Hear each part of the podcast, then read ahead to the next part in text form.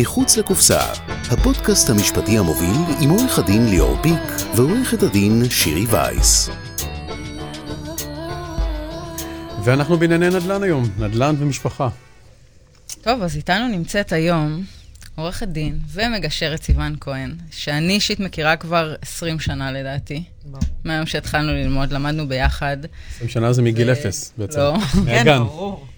מינוס. וסיוון כל השנים האלה אה, עוסקת ומתמחה בענייני משפחה, ואנחנו ניקח אותך לכיוון הנדל"ן והמשפחה, ונראה כאילו איך... איך אפשר לעשות דברים אחרת ונכון יותר וטוב יותר כדי שלא... שגם אם יגיעו... לא, שיגיעו לך בשביל הסכמים אולי, לא בשביל, בשביל ההתחלה, לא בשביל... לא, לא בחלק היקר. בדיוק. בלבנות, בלבנות, לא, ב, לא בלהרוס. אה, קודם כל, עסקים ומשפחה זה לא דבר שהולך טוב ביחד בדרך כלל, לא? תלוי. אוקיי. נכון. איך אני אומרת, כל, כל, לכל משפחה יש את החליפה שלה, יש כאלה שזה עובד להם, יש כאלה שזה לא עובד להם. אה, אי אפשר להגיד באופן גורף זה לא, ואי אפשר להגיד באופן גורף זה כן. נכון. למרות שבסך הכל, בדרך כלל בעסקים זה משהו מאוד כזה רציונלי וכאילו מאוד אקסלי כזה נניח. אבל גם משפחה זה ומשפחה... עסק, תחשוב על זה, משפחה נכון. זה עסק. אבל לנהל משפחה זה לנהל עסק. כן, לגמרי, המון רגש, אבל אבל. פתאום נכנס גם המון המון רגש רגש. ואמוציות, ומגיל 12 הוא אתה אמר לי יודע. מה קורה אם אתה מפסיד בחברה, נגיד עשרה מיליארד שקל, כמה רגש מופעל אצלך? מלא. כן, זה גם נכון. אה, כן, אבל אם זה גם משפחה, אז בכלל הלך עליי. כל הכיוונים. טוב, אז אני, דווקא אני רוצה להתחיל ב, בהבדל בין פרק א' לפרק ב', כי נראה לי ש, שלא מייחסים מספיק משמעות נכון. להבדל בין, קודם כל יש הבדל בין ההסכמים שצריך ברור. לעשות בין פרק א' לפרק ב'. אה, בדרך כלל מגיעים לפרק ב' עם ילדים, שני הצדדים מגיעים עם ילדים. כן, אם לא, אז זה פחות רלוונטי, אין בדיוק. חשיבות. את יודעת, אם זוג היה נשוי אבל בלי ילדים, אז הם כאילו היו חברים. נכון, נכון. אין פה משהו משמעותי. אז בוא נבין באמת, קודם כל, את ההבדל בין פרק א' לפרק אוקיי, ב'. אז קודם כל, מבחינה משפטית, אה, בני זוג שעומדים להינשא, אה, מה שמומלץ להם מבחינה משפטית לעשות זה הסכם ממון. אה, שחשוב להבין ולדעת שהסכם ממון ניתן לעשות גם במהלך חיי הנישואים. כלומר, אין חובה לעשות את זה לפני שמתחתנים. אה, אם במהלך הנישואים קרה איזשהו אירוע רכושי, או שיש צורך אה, להסדיר משהו, או אפילו, אה, הרבה פעמים כשבני זוג אה, החליטו להתגרש, כי נגיד, הבעל תפס את האישה הבוגדת, ו... הנה, מתחיל להיות מעניין עכשיו. זה הכי מעניין. בום, כמות הצופים עלתה עכשיו, כן, כן. אותך משהו רוצים את הצהוב, את הצהוב. בדיוק, שלא יודעים, נשים בוגדות יותר מגברים. באמת? מה, סטטיסטית כאילו? תיזהר. אתה בא הביתה, תיזהר. סטטיסטית? כן, כן, וואלה, כן. מופליא, נכון? מאוד, האמת מפתיע אותי. כן. ויותר מזה, הגברים, 90% מהגברים גם סולחים על אה, בגידה, ונשים לא סולחות. זה סתם, אה, זהו, לא זה קשור כאילו, זה לנדל"ן. ה... זה אוקיי. הסטטיסטיקות, כן.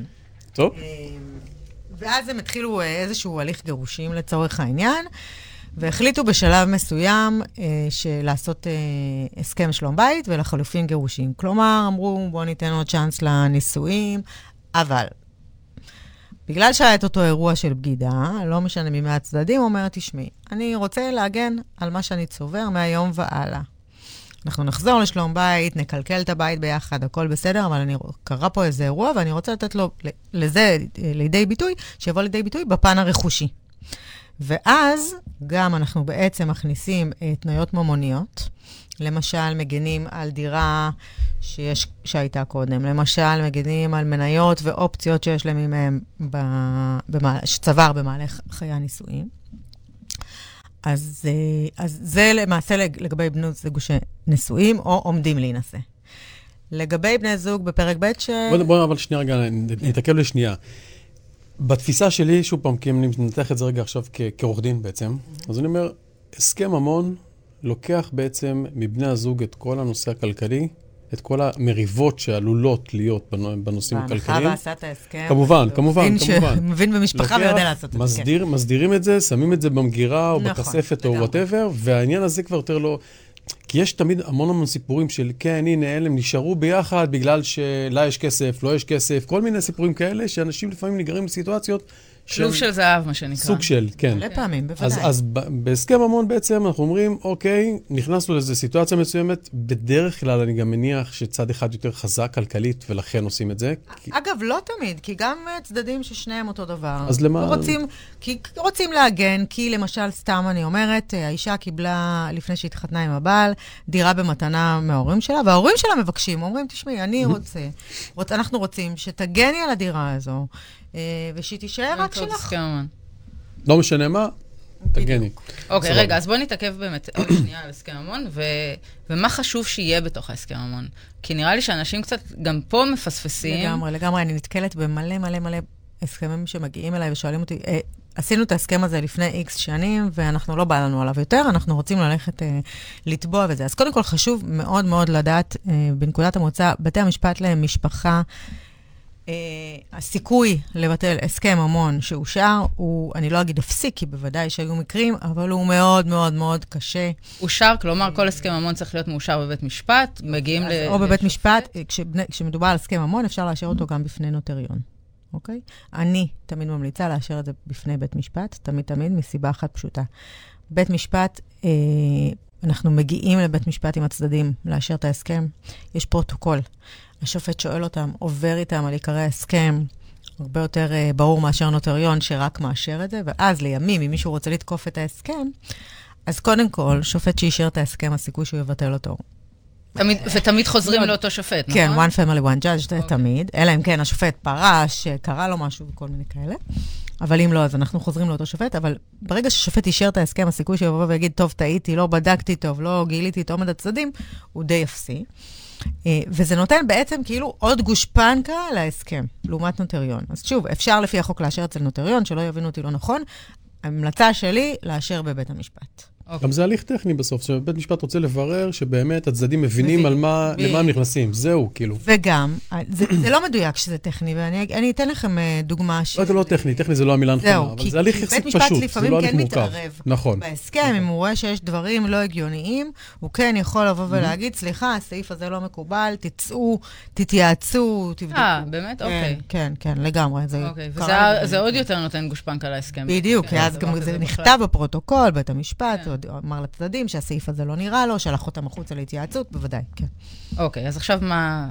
מה, איפה, איפה שמים דגש בהסכם ממון? חשוב מאוד שההסכם יכסה כל סצנריום אפשרי. מה זאת אומרת? אה, אני נתקלת בהרבה הסכמים שכתוב, אה, הדירה שהייתה על הבעל ברחוב גוש חלקה, תישאר שלו, אה, אם ייפרדו הצדדים. זהו, בזה סיימו את ההסכם. ו... אבל יש כל כך הרבה דברים שיכולים לקרות בדרך. למשל, מה קורה אם הצדדים עברו לגור שם, למשל?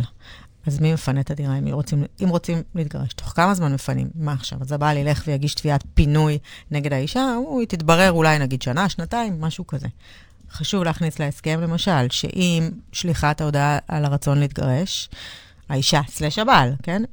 לפנות את הדירה תוך 30, 60, 90 ימים, לא משנה, אפשר להתנות. אם יש ילדים, היא תפנה תוך, 60, אה, תוך 90 ימים. אם אין ילדים, תוך 30 יום. אוקיי. זה למשל. מה קורה עם בני הזוג במהלך אה, חיי הנישואים? עשו השקעות משותפות באותה דירה. כלומר, שיפצו למשל, שזה גם משהו שקורה הרבה פעמים. שינו את האמבטיה, הוסיפו מזגנים, הרחיבו מהכסף חדר. המשותף בעצם, מהכסף המשותף. השקיעו ב- בנכס... בנכס שכתבנו שייך- בהסכם המון. ששייך רק, נגיד, לבעל לצורך העניין. בדיוק. אוקיי. אז חשוב, ואני אישית תמיד מכניסה את זה להסכמים, שהיה ויהיו השקעות, אה, הצד שהדירה לא שלו, יקבל בחזרה מחצית משווי ההשקעה בערך נומינלי ליום הפירוק. אוקיי. ולכן חשוב גם תופס? לשמור קבלות. בטח, בוודאי. ואז גם זה נותן נופח להסכם, שההסכם הזה הוגן. ואז שוב פעם, הרבה יותר קשה אחרי זה לתקוף אותו, הרבה יותר קשה לבוא ולהגיש תביעות, גם אם לא לבטל אותו, הרי כאילו אפשר לבוא ולהגיד, אין בעיה, יש הסכם ממון, אני מגישה תביעה כספית. למה? כי אני השקעתי במהלך חיי הנישואים כספים ושיפצתי את הדירה. אני רוצה, אני לא רוצה את כל הדירה, אבל השבחתי את הנכס, של, את השווי שלה, השבחתי, אם, אם עשינו חתיכת שיפוץ מסיבי, השבחתי את השווי שלה. אז גם לזה אנחנו חייבים להתייחס. אוקיי, אבל נניח ואני ו- ואותו בעל והאישה משקיעים, הש- השביחו את השווי ב... לא יודעת מה, מיליון שקל לצורך העניין. שווי נכס, והוא מוכר אותו יום אחרי, מגיע לה חצי מעליית הערך של השווי הזה? אם השבחנו את הנכס, זה מחזיר אותנו לאותו עניין שהשקענו כספים בנכס לשיפוץ שלו.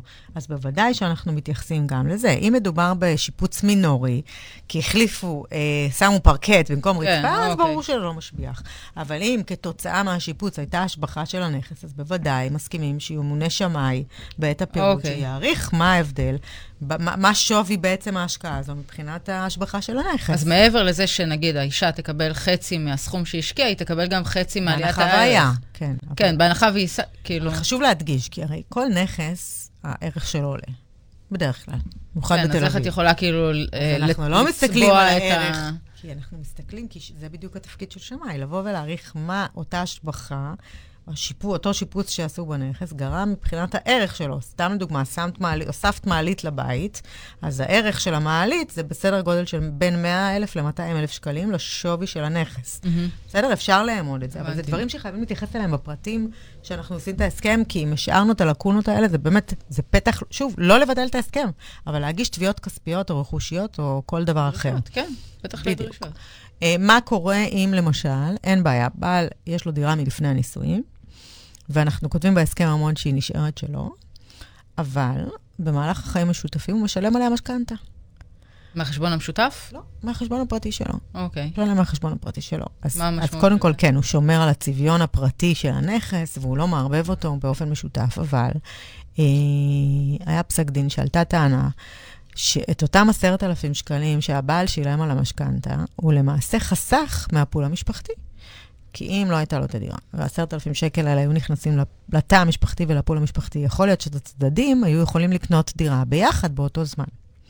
אז חשוב לציין, שוב, ההסכמה צריכה להיות של הצדדים, אבל לציין לכאן או לכאן, שאותם תשלומי משכנתה שישלם הבעל לא אה, ייחשבו כאיזושהי אה, פגיעה כלכלית בתא המשפחתי, או לחלופין, שזה גם קורה. אה, היום אני נתקלת ביותר ויותר זוגות ש... שלכל אחד מהם כן יש חשבון פרטי, ומחזיקים איזשהו חשבון משותף. אז אם הבעל, סתם אני אומרת, מפקיד עשרת אלפים שקל למשכנתה על בית שלו, אז בני הזוג יכולים להסכים, למשל, שלחשבון המשותף, האישה תפקיד 5,000, והבעל יפקיד 10,000, ואז בעצם הוא מפקיד... אוקיי, ואז הוא מאזן את זה. בדיוק. כן. אוקיי. מה קורה באמת עם, אה, עם, נגיד, הדירה של הבעל, אותו בעל מושכרת, והוא משתמש בכסף? אוקיי. משתמש אז, לסופר, אז, לשכירות, ל... אז שוב, אנחנו חייבים להתייחס לזה בהסכם המון, לא התייחסנו לזה, אז למעשה אה, החוק והפסיקה קובעים שאם את נותנת אה, לנכס פרטי צביון משותף, אה, הוא יכול להיחשב בסופו של יום כנכס משותף. ולכן חשוב לציין שגם אם כספי השכירות ייכנסו לחשבון המשותף, אין בהם כדי להעניק זכויות קנייניות לאישה, אלא זה עזרה של הבעל בפול המשפחתי. כי להפך, אפשר, הוא יכל את אותם עשרת אלפים אה, שקלים. לשמור לעצמו. לשמור לעצמו, או לחלופין, אם לא הייתה לו את הדירה והיה לו עסק והיה מרוויח עשרת אלפים שקלים, אז הוא כן היה מכניס את זה לחשבון המשותף. אז כן היה מכניס. אז להפך, אפשר לראות את זה בצד השני, שהוא בעצם עוזר ומגדיל את ההכנסה החודשית של, ה... של התא המשפחתי. יש פה משהו כאילו, ש... את שני הצדדים אני יכול להבין. מצד אחד, אה, לפני שמתחתנים, לעשות הסכם וכל החיים לנהל פנקסנות כזאת של, אתה יודע, זה שלי, זה שלו, זה נכנס לי מהזה, זה ככה, זה, זה קצת מעצבן. אבל זה לא פנקסנות, כי אנחנו עושים הסכם על דברים מסיביים. לא, לא, ברור, ברור, אבל גם צריך להתנהל אחר כך בצורה הזו, כי אם מתחילים לערבב את הזאת ומוכרים את הדירה וקונים דירה יותר גדולה, וזה עכשיו, החיים הם... לא, אבל אם היא סוגרת את כל זה בהסכם... שנייה, יכולה לסגור מה שאת בהסכם. בסוף החיים הרבה יותר חזקים ויש, קורים דברים. פתאום, לא יודע מה, ורוצים לקנות בית יותר יקר. ורוצים להשתמש בכסף הזה, הרי אנשים רוצים לחיות. אז יש פה כאילו, זה, זה פתאום נהיה מצב שכאילו, רגע, אם חס וחלילה עוד 15 שנה, עוד 10 שנים, עוד שנתיים, אנחנו ניפרד, אז עשיתי טעות. מצד לא, שני... לא, למה? אני... אבל אנחנו כותבים, אני כותבת מפורשות בהסכם, שהיה ואותה דירה של, של מי מהצדדים שהייתה לו לפני הנישואים, mm-hmm. ימכרו אותה, ויקנו בכספים האלה אה, בית חדש, אז הבית זה חלק היחסי שיש- יירשם, בדיוק, יירשם בטאבו בהתאם ליחס, ל- ליחס ההשקעה. מהמם. כלומר, אם יש משכנתה, אם לוקחים ביחד משכנתה, אז לוקחים את נקודת המוצא של המשכנתה, מהמם. ועוד כמה כסף כל אחד שם. זה יכול להיות 60-40, 30-70, כל, כל חלוקה אחרת. לא, אבל מה, ש, מה, יש שליאור, מה שליאור אומר זה משהו אחר. הוא אומר, החיים יותר חזקים, וביום שמגיעים לעשות את זה, לא בהכרח פותחים את ההסכם ואומרים, אוקיי, אני ארשום עכשיו 70-30. בסדר, אז אם לא עשית, אז אכלת אותה. זה ברור. כן. אני, אני חייבת לציין שאם לא עשית את זה, ומכרת דירה, והכנסת, ואחרי זה קנית בכספים האלה דירה משותפת, זה אבוד, הדירה תתחלק חצי-חצי, לא תעלה טענה, כי החוק מאפשר לאותו בן אדם שרצה להגן על הכספים שהיו לו מקודם, לעשות הסכם ממון. אוקיי. עכשיו שוב פעם, אני ככה רוצה לחדד, זה לא העניין של אבוד, זה, זאת אומרת, זה כאילו התחלק חצי-חצי, התחלק בצורה שונה. עכשיו, יש פה, שני, יש פה שני צדדים, ואנחנו רואים את זה כל הזמן גם אצלנו בזה.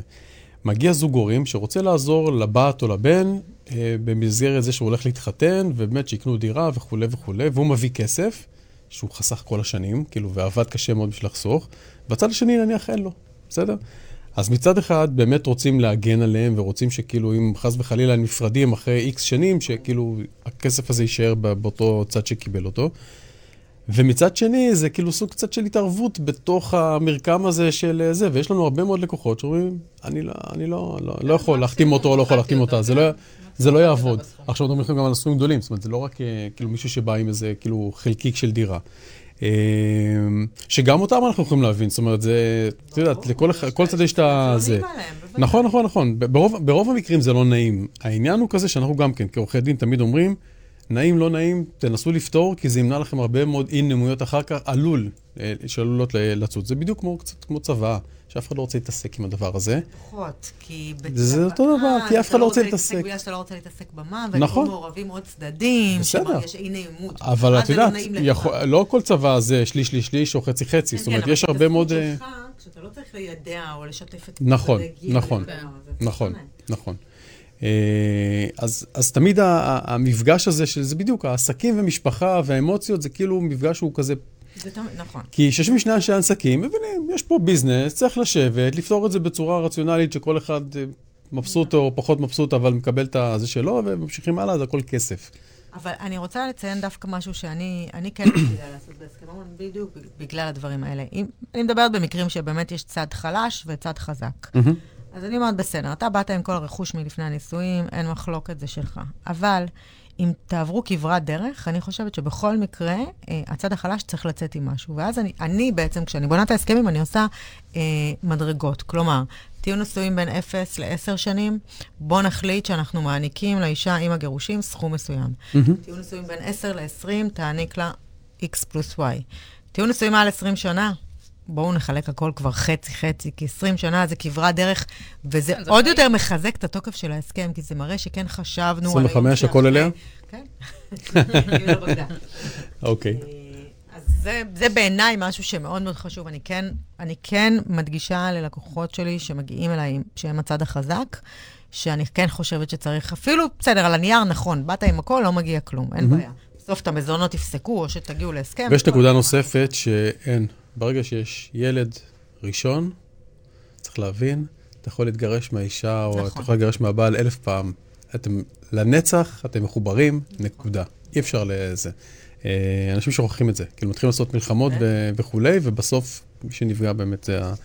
אז, אה, אז כן, זה, זה לא פשוט, זה לא, זה לא פשוט. בעיני- בעיניי זה אחד התחומים היותר קשים. כאילו, המ- כן, אני גם בעיקר כשזה מגיע, בעיקר כשזה מגיע לבתי משפט בתוך המשפחה.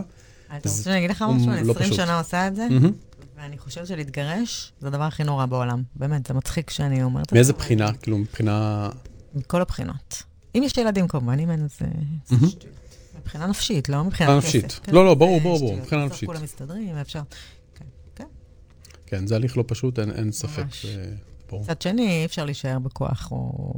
לא, גם לא צריך. סבל, נכון. לא צריך, זה, ואנחנו גם אומרים, אבל, אבל אני חושב שגם, שוב פעם, ואני קטונתי, אבל קצת נהיה זילות של, של, של, של נישואים. זאת אומרת, אנשים מתחתנים, כן, זה, זה כאילו, זה אנשים נהיה... רבים כאילו על מי יביא את הילד, טוב, אז בוא נתגרש, זה כזה. כן. זה כזה, זה, זה לא סתם. ואתה רואה את הנישואים, אתה רואה כמה זוגות, אני רואה כמה זוגות עם זמן מאוד קצר של נישואים מגיעים אליי להתגרש.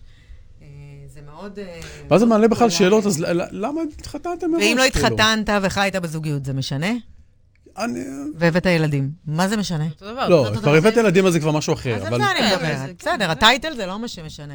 חוץ מהצהרת הון אין שום משמעות לכל הנישואים האלה.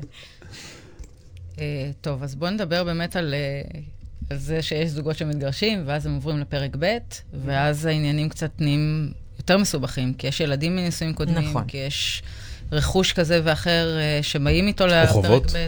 כן, נכון, יכול להיות. בסדר, גם חובות אנחנו מכניסים בהסכם המון. אגב, ברור. שכל אחד אחראי לחובות שלו, למשל, זה גם משהו, זה לא רק זכויות, לא רק מי מקבל, מי נשאר.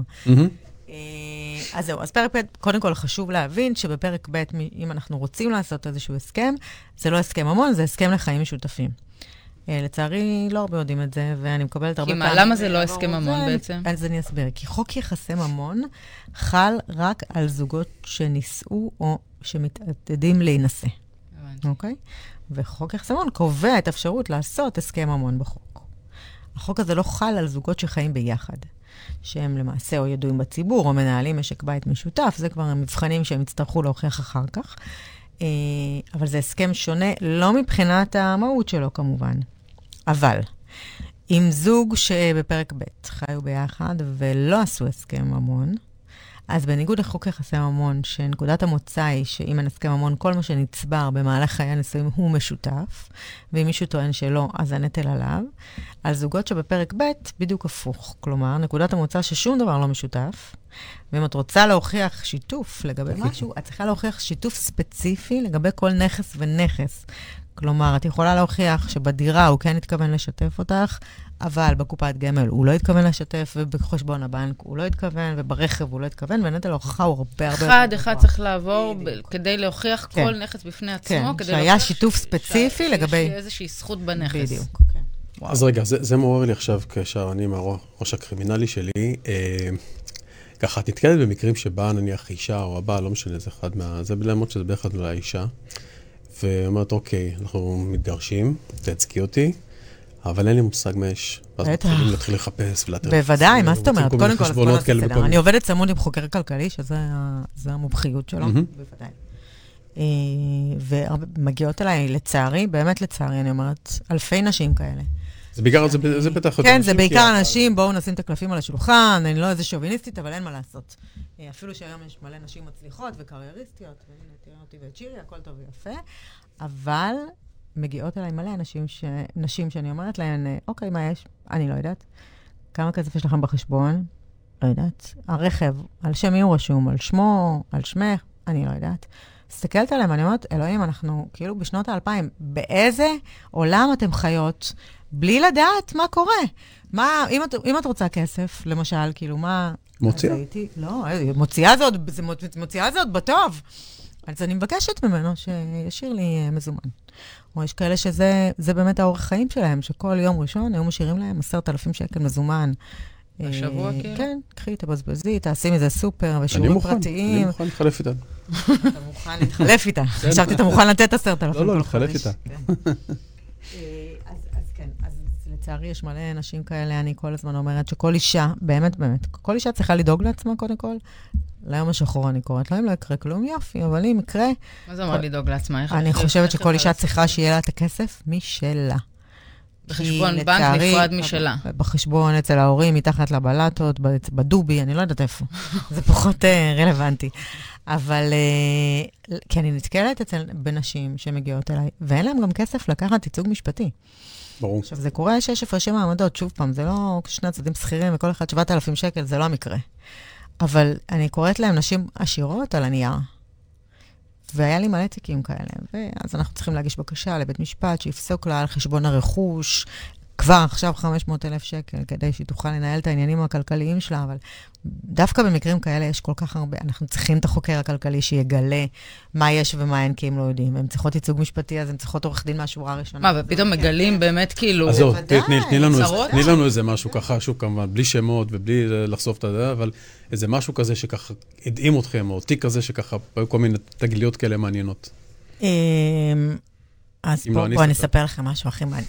אמרת פיקנטי, כן, כן, צהוב, אז... בטח, לגמרי. אני אספר לכם. הייתה לי לקוחה שהייתה, הם הם היו נשואים אה, 17 שנה, כברת דרך, שלושה ילדים, הכל טוב ויפה, וילה באחת הערים הנחשבות, והיא הגיעה למשרד, והיא אמרה לי, תשמעי, אני לא יודעת, משהו לא הגיוני.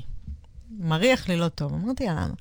לא יודעת, פתאום הוא נוסע כל הזמן לחו"ל, פתאום כשהוא בחו"ל הוא שולח לי פרחים, אני מתגעגע אלייך, אני אוהב אותך. אמרתי לה, את בטוחה שאת רוצה לדעת? אמרה לי, כן. אמרתי, טוב. דבר עם יוסי. לא נחשוף את השם של החוקר, דבר עם איקס. טוב, אמרה לנו שהוא טס אה, לגרמניה עוד שבוע. התקשרנו לאיקס ואמרנו לו, שומע, זכית בחופשה, אתה עולה על המטוס לגרמניה ויצא לדרך. בעלה למטוס. ואחרי שלושה ימים הוא התקשר ואמר לי, סיוון, תשבי. ואז גילינו שהוא גילה. שאותו אדם אה, כל יום אה, הולך לנערת ליווי אחרת. ולא רק זה, הוא כל יום עשה ביקורים בבנק. עכשיו, הבן אדם כביכול בארץ, אתם יודעים, לא חשבנו שיש כזה הרבה אה, ממון וכספים, והאישה היא לא אישה טיפשה, אני חייבת לציין, תפקיד בכיר בחברת הייטק, אישה מאוד מלומדת ומשכילה, אבל אה, על פניו, כאילו היא חשבה ש-what you see is what you get. והתקשרנו אליה, את בטוחה שאת רוצה לדעת? כן, אני רוצה. עכשיו, הכל מצולם ומתועד, וזה היה בקורונה, ואז כשחזרו לארץ, זה היה צריך uh, בידוד. זה היה עוד שצריך בידוד במלונות. אמרתי לו, תמשיך עוד קצת כשהוא נוחת. ואז הוא חזר, ולקח מלון, כי הוא לא יכל לחזור הביתה. וגם במלון הוא המשיך להזמין נערות ליווי שהוא חזר. אז, אה, ואז עברנו בעצם לשלב ב', שזה חקירה כלכלית. ואז ידענו, אבל היה לנו הרבה יותר קל לבדוק בגרמניה מה יש ומה אין, ואם לא היה את האירוע הזה, או את אותו... לא, היא גם לא הייתה עולה... קולטת ובאה. בדיוק. כאילו, לא, לא בזמן. לא היית חוקר על מטוס לגרמניה, כנראה שגם לא הייתה יודעת מה יש ומה אין. ברור. כאילו, ועד היום היא לא, היא לא הייתה יודעת, פשוט. היא לא הייתה מקבלת את החלק שמגיע לה. חצי ממה שיש בארץ. ושלום לישראל. מדהים. איך אנשים חיים ב... את יודעת, אנחנו, אנחנו הרי שנים, אנחנו שנים הרי עשינו, אה, כאילו, מה זה, גם היום, אבל בשנים אה, זה עשינו הסדרים, אנחנו עושים הסדרים מול רשויות המס. עכשיו, היו באמת תקופה של איזה עשור בערך, שאנשים גילו בעצם חשבונות, בעיקר חשבונות, אבל חשבונות ונכסים שיש להם בכל מיני מקומות בעולם, ולא דיווחו לרשויות המס ולא שילמו מיסים וכולי, זה פרוצדורה, גילוי מרצון. עכשיו, לא אחד ולא שניים, אנחנו כאילו בתוך התהליך, אנחנו מבינים שבעצם הבן אדם שבא אלינו, הוא הולך לגלות, הוא רוצה, אבל אשתו לא יודעת לא כלום. בטח, היה לי כזה. והוא לא רוצה שהיא תדע גם. מטורף. ברור, ברור, אנחנו מדברים על סכומים גדולים ועל אה, זה, ועכשיו, ברור, את יודעת, אם את מסתירה ממס הכנסה, אז כאילו, אוטומטית כבר. נכון. אה, זה מדהים, יש לנו ספרים, אנחנו יכולים לכתוב על זה. באמת? אה, ברור, ברור. רגע, שנייה. הרי אנחנו, מה זה סטינו? היינו למה סטינו? למה? להפך, סוף סוף, סוף סוף. אז הנה, הגענו לפרק ג'. קצת פיקנטריה. בהסכם החיים המשותפים, ומה צריך להיות שם, ועוד, כן. את יודעת, אבל יש דבר אחד שאני תמיד כאילו לא מצליח להבין אותו. זאת אומרת, חייתם ביחד 20 שנה, 10 שנים, 15 שנה, לא יודע מה. התחלתם בעצם כמעט בלי, זה לא משנה שנניח איזה צעד הביא, דירה. חייתם, נולדו ילדים, גדל... למה זה לא צריך לחלק חצי-חצי? כאילו, התפיסה הזאת היא כאילו של זה, מעבר לזה שהם קרובים משהו. עכשיו, למה לא? כאילו, כל המלחמות האלה, הן נראות לי תמיד... שוב פעם, זה מבורך לעורכי דין כמובן, כי מי לא, שמרוויח לא, זה, לא, זה בעיקר עורכי הדין, בסוף, מכל המאבקים האלה. מחר תמצא את אשתך בוגדת בך עם החבר הכי טוב שלך, ואז תבין טוב טוב למה לא לתת חצי-חצי. לא ימצאו אותם. כאילו מעורב. לא, בסדר, אבל אתה יודע. אני מאחלת לך שלא, אבל... כי בדיני משפחה מעורבות זה... אמוציות, ואי אפשר להתנגד. נכון, זה בדיוק, זה חוזר לזה. כן. אתה לא, אתה לא מצפה שבן אדם כזה שמוצא את אשתו עם, ה, עם החבר הכי טוב שלו, יוצא מטוב ליבו לתת... אבל זה לא רגע, יש לי, יש לי חשבון בגרמניה גם. לא, זה ברור, אבל זה לא אנשים מטוב ליבו. חייתם ביחד, צברתם ביחד. לא, מה שנצבר ביחד מתחלק אבל. על זה אין לנו מחלוקת. הם יודעים, הם יודעים מה נצבר ואיפה ולמה ואיך. כאילו, בואי. נכון. וגם אני אגיד לך מה, עוד, עוד דבר שלדעתי קורה בשנים האחרונות, גם נהיה הרבה יותר קשה להסתיר. פעם היית רושמת ככה וככה, והחשבונות על כל מיני כן. ממוספרים, וחברות ככה שלא בדיוק יודעים מי הבעלים. היום כל הנושא של אה, הלבנת הון ו compliance וכל הדברים האלה בבנקים, זה, שוב פעם, זה לא, זה לא נעלם. זה לא נעלם כי יש עולם שלם עדיין שקיים, וממשיך להתקיים וימשיך להתקיים. אבל זה נראה אולי יותר מתוחכם. אבל לא, אבל תקשיב, נגיד ביחסים אבל... משפח, משפחתיים, היה לי מקרה נגיד של uh, אחד מהעסקים היותר גדולים במדינת ישראל, שהם, uh, שזה היה עסק משפחתי, והמניות היו- רשומות, לדוגמה, על שלושה מהאחים. Mhm. וזה היה ברור שזה שייך גם לאח הרביעי, זה לא שאלה, זו משפחה מאוד מאוד ידועה. ועם השנים הוא בא ואמר להם, תשמעו, אני רוצה את המניות שלי, כאילו, לא רק, על, לא רק בעל פה, שזה יהיה רשום. והם אמרו לו, אתה רוצה? אין בעיה, תעשה הסכם ממון עם אשתך. הם היו נשואים כבר 22 שנה, היה להם ארבעה ילדים. והוא בא אליי ואמר לי, תקשיבי, מה אני עושה? איך אחרי 22 שנה? אני באה ואומר לה שאני צריך לעשות איתה הסכם ממון על- כדי לקבל את החלק שלי ב- בעסק. ווואו, אני חושבת שזה באמת היה אחד המקרים היותר קשים אמוציונלית, לא מהמם, משפטית. היא ישבה אצלי במשרד ובכתה לי ואמרה לי, תגידי, איפה נשמע דבר כזה? אנחנו נשואים 22 שנה, יש לנו ארבעה זה ילדים. משבר. בנינו וילה מטורפת ביחד. לא חסר לנו כלום, אנחנו כל היום נוסעים ומטיילים, והילדים שלנו ומכוניות וזה.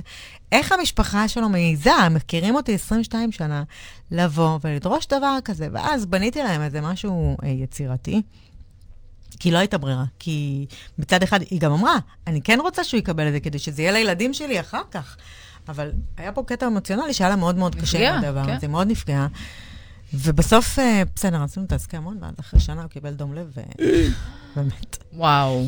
זה כאילו... אז כן. מזל שזה קרה, נכון. כי אז זה באמת נכון. עבר לאן שזה אמור לעבור. זה כבר בצבא, אבל כן, הוא יכל להוריש בצבא את מה שהוא בעצם קיבל במסגרת ההסכם. כן. יפה. אוקיי, רגע. חוזרים להסכם החיים המשותפים. שירי, לא תירגעי. לא, לא, לא, ברור. לא, למה? כי זה חשוב, כי אני ברור. באמת חושבת שזה מידע ש- נכון, שהמון המון... שאנשים צריכים לדעת. בגלל, ש... בגלל שיש כל כך הרבה גירושים, יש המון המון פרק ב' סביבנו, כבר בגילנו אנחנו רואים את זה. ו- ואני חושבת שבאמת אנשים לא מודעים לחשיבות של ההסכם, למה שמגיע להם, למה שהם יכולים לקבל, ולמה שלא מגיע להם גם.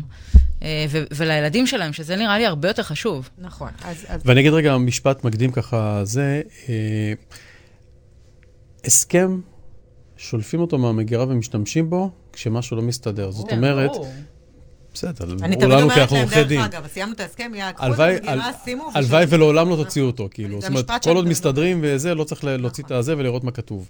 אבל במקרה שאז צריך לקרוא מה כתוב. ההוראות הרכושיות, נכון. נכון? אז מה הייתה אז, השאלה? אה, אז, אז, אז שוב, מה שבעצם חשוב בפרק ב' זה שאנשים יגנו על הנכסים שהם הגיעו איתם, אה, בפרט, סתם, אם שני, שני הצדדים לדוגמה כבר מבוססים, ולשני הצדדים יש ילדים, והם לא מתכוונים להקים תא משפחתי מבחינת להביא עוד ילדים לעולם. אז רצוי שכל אחד ישמור על שלו, וגם אם עוברים לגור בדירה שמשותפת למישהו מהם, אז כן אה, לקבוע שבכל מקרה לא מוענקות לה זכויות, וזו הדירה אה, של אותו צד שהם עברו. אבל מה שחשוב יותר בפרק ב', בעיניי, זה באמת עניין הצוואה. ואני אסביר. אם אין צוואה, אז החוק אה, קובע שחצי הולך לבן זוג וחצי לילדים. עכשיו, מה קורה במקרה ששני אנשים באו לפרק ב' והתחתנו וכן הביאו ילדים? והיו ילדים מקודם, רכשו בית, גרו ב... באותו בית שהם רכשו, והבעל הלך לעולמו ולא השאיר צוואה. אז החוק קובע שחצי הולך לאישה וחצי הולך לילדים. אז אין בעיה. אז יש את הילדים המשותפים להם, שהם כנראה לא יוציאו את אימא שלהם מהבית, אבל הילדים מהנישואים הקודמים קיבלו זכויות בהתאם לירושה, ומגיע להם את החלק שלהם בבית. עכשיו, אין, טענה לפיר... אין טענת הגנה לפירוק שיתוף, זה משהו שחשוב לדעת. כלומר, אם הם רוצים למכור מחר את הנכס, כי הם רוצים את הכסף, או כי הם לא רוצים את לא הנכס, כי הם רוצים... להגיד להם. סתם. בדיוק. אז הם... אה, צעקתי, אה? כן. אז, הם, אה, אה, הם יכולים להוציא אותם מהנכס, ונתקלתי בזה לא אחת. ולכן, דווקא כשיש פרק ב', חשוב. האמת היא לא רק, כי היה לי גם מקרים, אני חייבת לציין, של ילדים בדיוק. שרבו עם האבא כי אימא שלהם נפטרה, והיא לא השאירה צוואה, ואז לפי החוק הם יורשים חצי ואבא חצי, והאבא אחרי חודש הכיר מישהי, מה לעשות, רוצה הגורל, והתאהב בה, והילדים או שילד. מסתבר וצריך כסף, ואין לו ברירה, אלא לממש, או זה, לא יודע. נגיד יש סיבה, אני רוצה להראות מקרה שאין סיבה. סתם הם כעסו עליו. כי הוא הכיר מישהי, והם הגישו תביעה לפירוק שיתוף, והאבא הזה היה צריך לצאת מהבית, או לחלופין לקנות את החלק שלהם. זו סיטואציה לא נעימה. זו סיטואציה שהמת בטוח לא היה רוצה, לא היה מייחל אליה.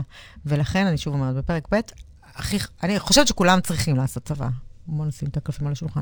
אבל בפרק ב' זה חשוב על אחת כמה וכמה כדי למנוע באמת את, ה, את כל המקרים האלה. ואיך מונעים את הדבר הזה בצבא? אז למשל, את יכולה לרשום שאת מעניקה לאישה, סלש לבעל, אה, זכות מגורים עד 120, או זכות מגורים לארבע שנים מיום מותי. שבארבע שנים האלה היא תספיק להתחיל לקלקל את צעדיה, לראות כמה כסף נשאר לה, אם היא הולכת לקנות דירה, לא הולכת... אוקיי, ובמקרה כזה, שזה מה שכתוב בצבא, אין, אין אפשרות לעשות פירוק שיתוף. לא, אין אפשרות. אם הוא קבע אוקיי. ארבע שנים, אז יהיה רק עוד ארבע שנים אפשר. אם הוא קבע עד זכות מאה- עד 120, אז עד 120. אין אפשרות לערער. אלא אם כן יבואו ויגישו התנגדות לצבא. לא, בסדר, לא, מדברים על כאילו אם דרך זה- המלך. כן. אוקיי. כן. יפה. מה עוד? יש לי מיליון שאלות. פשוט. קודם כל, מהניסיון המועט שלנו, אנחנו לא עושים ליטיגציה בכלל. משרד שמתרחק מליטיגציה, אבל את יודעת, מדי פעם אנחנו נגררים ככה. בצורה כזו או אחרת, לא כליטיגטורים, אלא להליכים. קודם כל, בתי דין למשפחה, בית משפט למשפחה, אה, זה לא בית משפט כלכלי, פרופר. זאת אומרת, כשאת הולכת... אז יפה. אז כשאת הולכת, כשאת הולכת, נניח, לדיון מיסים בבית משפט מחוזי, יש שופט מקצועי, שופטים מקצועיים, שזה התחומים שלהם, והם למדו את זה, והם התמחו בזה, ויש לך שפה משותפת. את מגיעה לבית דין למשפחה, לבית משפט למשפחה, יושב שופט שיודע לדון בכל מיני משמרות וכל מיני זה, לא משנה, בואו נניח שזה, ופתאום מגיעות מחלוקות, ושוב פעם, זה לא עניין של עכשיו רבע דירה כזו או אחרת, לפעמים יש חברות, ויש ניהול של עסקים, ויש כל מיני פעולות מורכבות, ומתחילים לבוא כל מיני חוות דעת של רואי חשבון, וכל מיני... והם אבודים, הם מסכנים, לגמרי. וזה בעיה. ובגלל זה יש עכשיו שיח אה, בקרב, בקרב העורכי דין למשפחה, באמת, אם להקים בית משפט כלכלי, בית משפט לענייני משפחה כלכלי. זה, זה לא כזה obvious. זה נדרש, אבל לא, זה לא נדרש. אני אסביר למה. בגלל שאל תשכח שבדיני משפחה אנחנו לא מגישים אף פעם רק תביעה רכושית, נלוות לזה עוד המון המון תביעות. משמורת, אין היום משמורת, זמני שהות, מזונות, יכול להיות כתובה, כל הדברים האלה. אז מה, בעצם רוצה נידון. לחלק את זה? אנחנו לא רוצים. הרעיון של מי שאמר, בוא נקים בית משפט, כלכ... משפחה כלכלי, יש לזה יתרונות וחסרונות, כי כמו, כמו שליאור כל. אמר, בוא, נכון, רוב השופטים אצלנו, באמת, אין להם את ההבנה הנדרשת. הרקע הכלכלי, כן. בדיוק. אני, גם הרבה עורכי דין אצלנו בתחום, אני לא מתביישת להגיד את זה, שכשיש תיק סבוך כלכלית, אנחנו מכניסים עורך דין מסחרי. מצוין. בסדר, אבל אז אנחנו יודעים יותר או רואה חשבון, או מישהו שהוא כאילו מביא את הפן ה... כן, לא אבל אותנו. אז- אבל אז איפה השופט פה? בדיוק. הוא- צריך כאילו נכון, להבין מה שכותב לו העורך דין הזה. ואם תפצל רק את החלק הרכושי ותעביר אותו לבית משפט אחר, הרבה פעמים זה תלוי בדברים אחרים, זה תלוי בכתובה, וזה תלוי במזונות, ואנחנו לא יכולים, לא- קשה להפריד את זה בגלל שהכל נידון כמקשה אחת, הדיונים. תמיד דיונים בכל התביעות שעומדות ופתוחות, אז זה, יש לזה לא, הרבה אה, חסרונות. מומחים, כמו יש בבית... תמיד מומחים. יש לנו לבית משפט למשפחה, יש תמיד בית משפט ממנה מומחה. כן, אבל ראינו, הוא נותן אנחנו- חוות דעת, מה הוא נותן? אז הוא נותן שווי חברה, הערכת שווי חברה, הוא נותן חוות דעת אקטוארית, אבל אם צריך כן, זה לא לרדת ה- לשורש כן. העניין, לי יש תיק עכשיו, שהוגשה חוות דעת אקטוארית לתיק, שלא הייתה לה נראית לנו.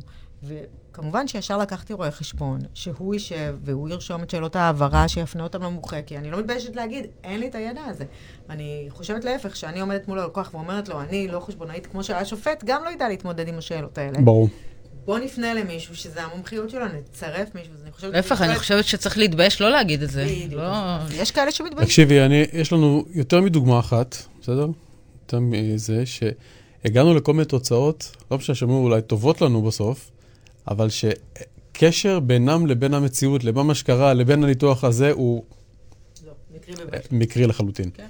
אה, הכל מחוסר אוסף של. טעויות על טעויות על טעויות, על זה, ולפעמים את יודעת, את קולטת את זה, אז את הולכת איתו, כי, כי מה לעשות, מה תגידי לו, אתה מטומטם, אתה לא מבין את ה... אתה לא מבין את ה... יודע. אבל זה, זה פועל לשני הכיוונים, וזה מאוד בעייתי. זו סוגיה, זו סוגיה בוערת עכשיו, כל העניין. אה, אני חושב שזה מאוד חשוב, וכאילו, לפחות במיסים, כאילו גם, זה כבר היה לפני שנים פתר, פתרו את זה, אז באמת, מינו שופטים שהם זה, כי זה באמת נישה בפני עצמה, ויש שם, צריך ידע מסוים, אה, ואי אפשר להשאיר סתם שופט. אז אני אה, מסכימה איתך, זה כמו שעכשיו, לא עכשיו, בשנים האחרונות מינו אה, בתל אביב, אה, זה נקרא שופט מוקד, שהוא אחראי לת- לתת אה, מענה מיידי לכל המקרים של ניכור הורי. אוקיי, יש ניכור הורי, זה עובר לכבוד השופט ארז שני בבית המשפט לענייני משפחה בתל אביב, והוא אחראי לתת, כאילו, לתת מענה מהיר, יעיל, והוא מתמקצע בזה. אז יכול להיות שבאמת נקודה למחשבה, למנות שופט אחד שזו המומחיות שלו, וכביכול לצוות אותו לאותם תיקים שיש את הבעיה הכלכלית הזו ששופט משפחה לא יודע להתמודד איתה. כן. זה כמו, זה כמו שיש אה, הרבה, הרבה צוואות שמגיעות אלינו, אה, יורשים שמגיעים אלינו ואומרים, מה, קיבלנו עכשיו עשר דירות, כל אחד שליש. כאילו, הם, הם צריכים מומחי מס, הם צריכים להבין, כאילו, אם ברגע ש... שהם ישלמו, ברור. כן. לא, זה הרבה יותר גרוע. זה מגיע לנו הרבה פעמים העורך דין שמייצג אותם, ואומר, אני המלצתי להם שירשמו את כל הזה, שלי, כאילו, על שם, על, ש, על שם כולם. כאילו. ואנחנו כזה, כבר, אנחנו כבר... כן, כבר תראה המלצנו. ניסיון, אנחנו כבר, פעם היינו מחזיקים את הראש, אנחנו כבר לא עוזר. רגע, רגע, בוא נחשוב שנייה, אולי יש דרך קצת יותר יעילה וכולי, כי במסגרת ירושה הרי אפשר לעשות כל מיני כן, פעולות. אבל גם פה חשוב לא- להגיד שאם הם רצים להוציא את הצו, זהו, זה כבר הופך להיות מכירה, וזה כבר לא, כאילו... בוא נאמר שהצלנו כמה, הצלנו כמה עורכי דין מטעויות פטאליות שהם המליצו ללקוחות, כי הם פשוט לא הבינו. לא, לא בכוונה. לא, לא, אה, מחוסר הבנה, כן, כן, מחוסר הבנה. והאמת היא שאני לא מצליח להבין, כי אין מה לעשות, צריך לה- להיות מודע, או כל בן אדם צריך להיות מודע שיש לו תחומים מסוימים, שבהם צריך לקחת מומחה, ובטח שמדובר בסכומים גדולים, ואני אני לא מבין למה זה... גם כאילו- חברות, גם בחברות שרושמים כאילו אה, צוואות שהן, שכוללות המון נכסים וחברות, ולראות איך מסדרים את החברה, ממשיכים ו- אחר כך, נכון. איך, אם מממשים, אם לא מממשים, חברות בורסאיות לפעמים, חברות ציבוריות, זה, זה לא פשוט, וצריך צריך הרבה מומחים ביחד. זה גם לא בושה, איך אני אומרת, רופא, נגיד גינקולוג. אני כנראה לא אתן- אתן לו לעשות לי ניתוח מוח, כי הוא מתמקצע. גם לא לרופאי השיניים. בדיוק, כל אחד. אז כולנו עורכי דין, אבל כל אחד יש לו את המומחיות שלו. לגמרי, לגמרי. כן. וככל שהעולם באמת הולך ונהיה יותר מורכב, אז מן הסתם צריך... אה, זה, כן, כן. כן. והאמת היא שזה גם, אני אומר פעם, אני אני מאשים את שתי הצדדים, גם את הלקוחות שלא מעלים את השאלות האלה, כי כי את אבל מבינה, לפעמים לא יודעים. וגם את עורכי הדין, מבחינתם אתה עורך דין שלהם. ואתה אמור נכון. לדעת הכל, לא... את יודעת, אני למדתי משפטים, אז למדתי, זה היה ברייכמן מסלול ערב, אני כאילו זה, כאילו למדתי כל, כל חשבונות, ואחוז, ואיתי למדו כמה, כמה חבר'ה מבוגרים, שזה היה כאילו סוג של קריירה שנייה כזאת. אחד בן 70, היה, זה, לא משנה, אני לא רוצה להזכיר אה, זה. עכשיו, תמיד צחקתי על זה שכאילו בא בן אדם בן 70, שסיים רגע את הלימודים ונהיה עורך דין, הוא יושב כזה מאוד רציני כזה, בטח מול הלקוח, ואנחנו צריכים את זה עכשיו. יש לו פזם. וחושבים מי יודע, וואי, האיש הזה כבר עתיר קרבות וזה, ותכלס, זה התיק העולה הראשון, השני, השלישי, שהוא נכון, מטפל. נכון. אה, אז גם לעורכי דין צריך להיות איזה סוג של אינטגריטי, לפעמים להגיד, אני לא... אה, לגמרי, לגמרי. כן. מסכימה מאוד. אז בנימה אופטימית זו? אנחנו, כן, אנחנו גלשנו אפילו, נראה לי. אה, גלשנו? זה טוב לגלוש. אה, עורכת דין סיון כהן, היה לנו לעונג אה, לארח אותך. כיף אה, שבאת. אה, וזה ששיתפת אותנו ככה בידע העצום שלך ובניסיון, ואנחנו עוד אה, שומרים לעצמנו את הזכות עוד להביא אותך בהמשך. תחתים אותה, אה? תחתים אותה על זה. לא, זהו, זה בשידור, זה עוד פעם פעם. מה, כבר מה? אה, אז כן, אז אנחנו מסיימים אה, פרק נוסף אה, בתוכנית המקסימה שלנו. עורכת דין שירי וייס, שותפתי הנאמנה וה... והמקסימה. תודה רבה, היה לנו כיף. אז תהיו טובים, תעשו טוב, נתראה.